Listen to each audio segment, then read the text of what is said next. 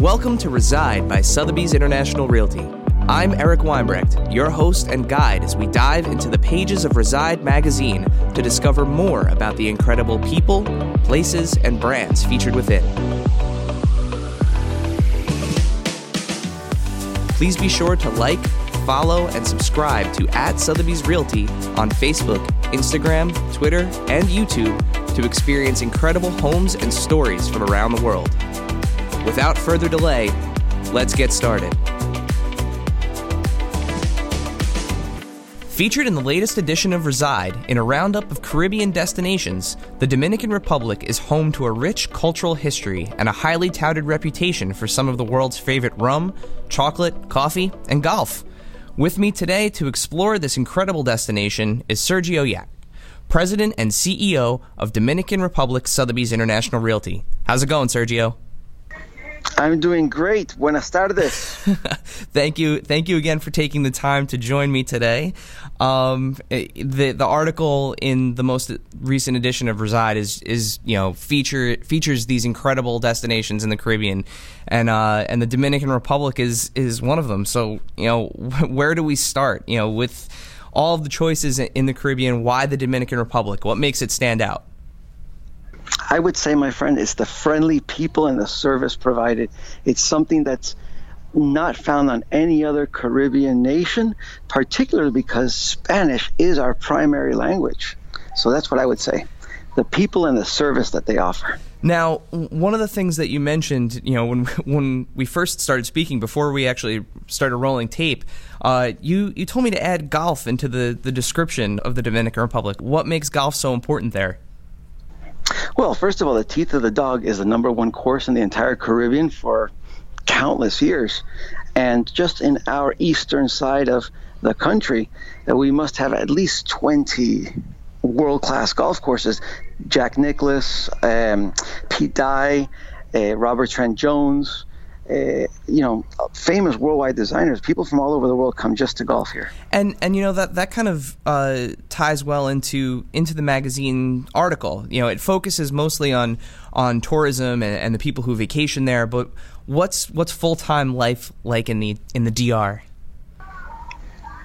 Full time life down here is is great because the DR is not just a small country; it's a very big nation, and we have Santo Domingo just uh, an hour or so away with three million people, and there's symphonies and operas and culture and restaurants, and out in the out in the east where are all the resorts you have the lifestyle that you want to live with the golfing, with the weather year round, with the service year round, uh, restaurants, marinas, shows. You have everything, everything you could possibly want from a United States or European standpoint, you have with great weather year round in the ocean, two steps Are away. you finding that a lot of people are, are buying, you know, their second or, or third homes in the DR, or, or are they really coming and living there full time? You know, it always starts out with, uh, let me buy because we're going to use it a, a, two or four weeks per year. And as families get into the culture and the lifestyle down there, it evolves into six months a year the typical lifespan of a buyer in our part of the Dominican Republic can range anywhere from 10 to 30 or more years. So it's really interesting. It's fabulous, actually. You know, everybody always wants oceanfront property. That's kind of like the dream for Caribbean buyers. But today, it is almost impossible for me to find some great oceanfront property available because all the children and the grandchildren don't want to sell the homes. it is, I have an inventory issue. Wow, wow. So it's, it's you're having a legacy issue. yeah, yeah, but it, it's true, and it's nice because you know the kids are like, no, you know, where are we going to go? Not only did we grow up here, and our kids are growing up here, but where is there that's anywhere better that offers everything we offer? So it's quite fascinating. And and where do you find your buyers are coming from? Are they are they local? Are they natives? Or you know, are they they coming from you know a specific place? Is there a specific feeder market? That's one of the most interesting questions about uh, our our uh, market. Since Santo Domingo is an hour away, hour and a half away, I would say 50% of our buyers come from that mega feeder market, which is Santo Domingo, right in the country. And then the rest of the feeder markets are New York, uh, France, Spain, Canada, all over the world because there are direct flights to Punta Cana and Santo Domingo from every major airline, and that's the key to any feeder market. So with with 2018 now, you know, well in the the rearview mirror, What's on the horizon for the Dominican Republic? What, what's what's going on in, in 2019? What are you looking forward to?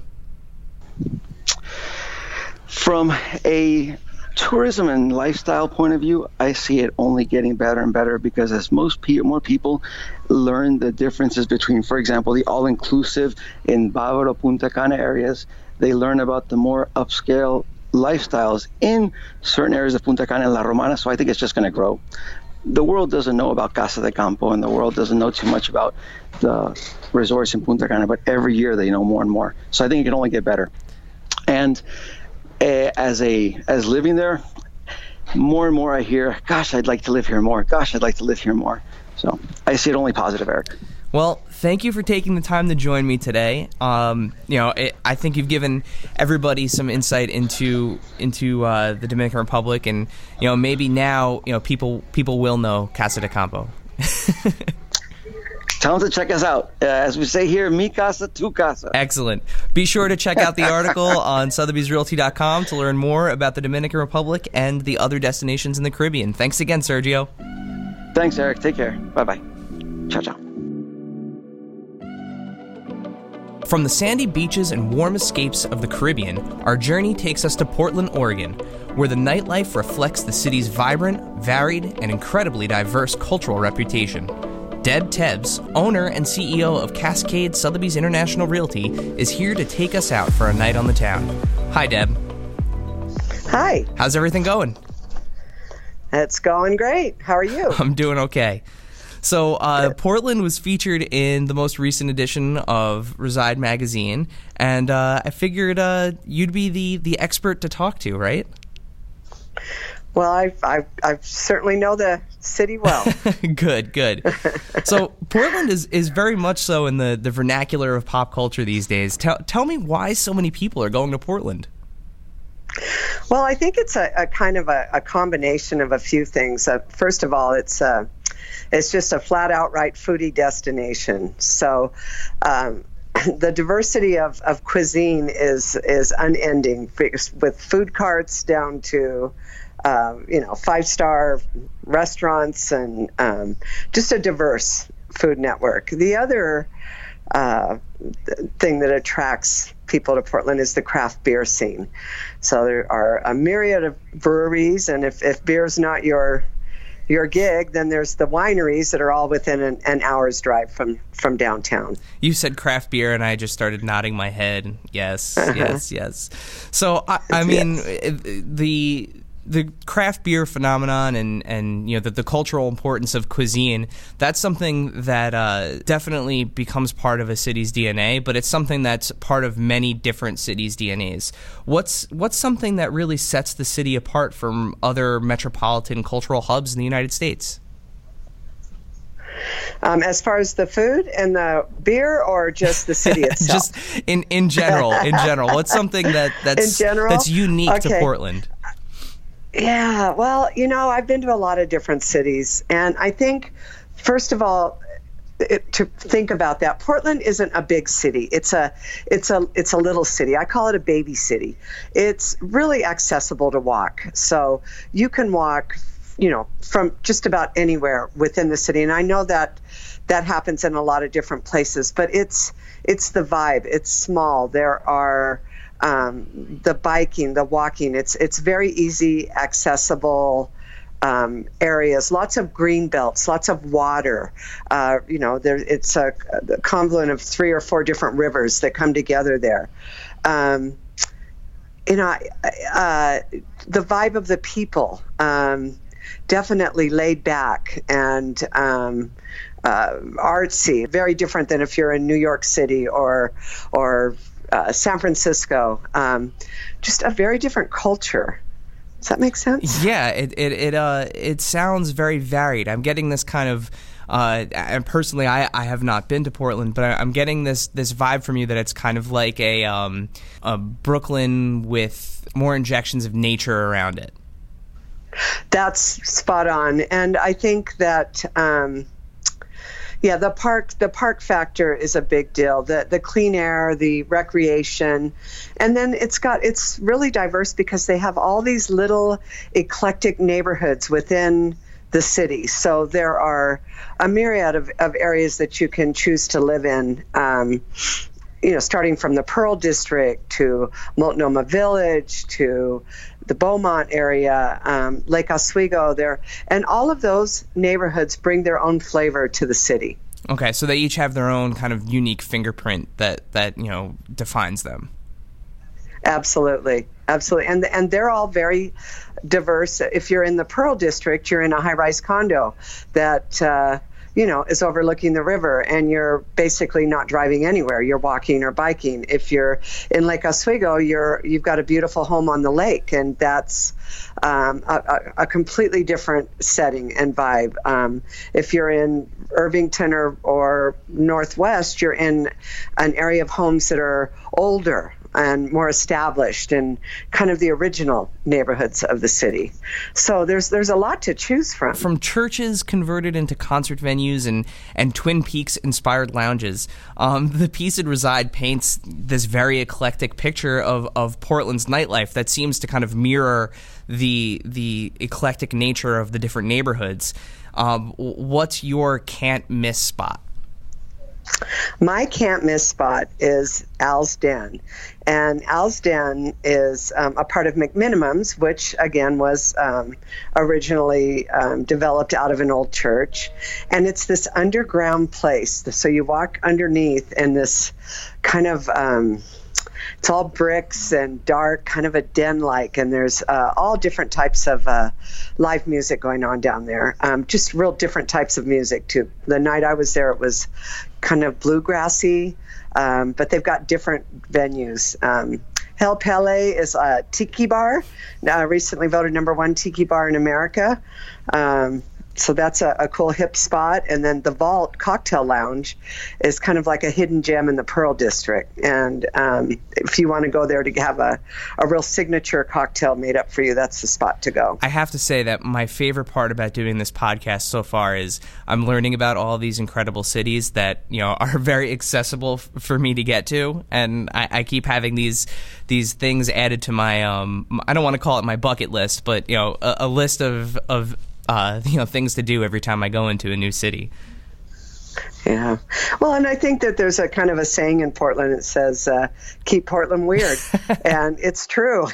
it's very eclectic. It's eclectic and it's inclusive. And that's the vibe there. And it's it's really celebrated through the for the diverse culture of residents because there it's an extremely diverse from tech to retirement to people who are developing their vineyards who are growing wine. I mean, it's just, and then, you know, you're an hour away, you're at the you're at the Oregon coast, or you're an hour away and you're up skiing in Mount Hood.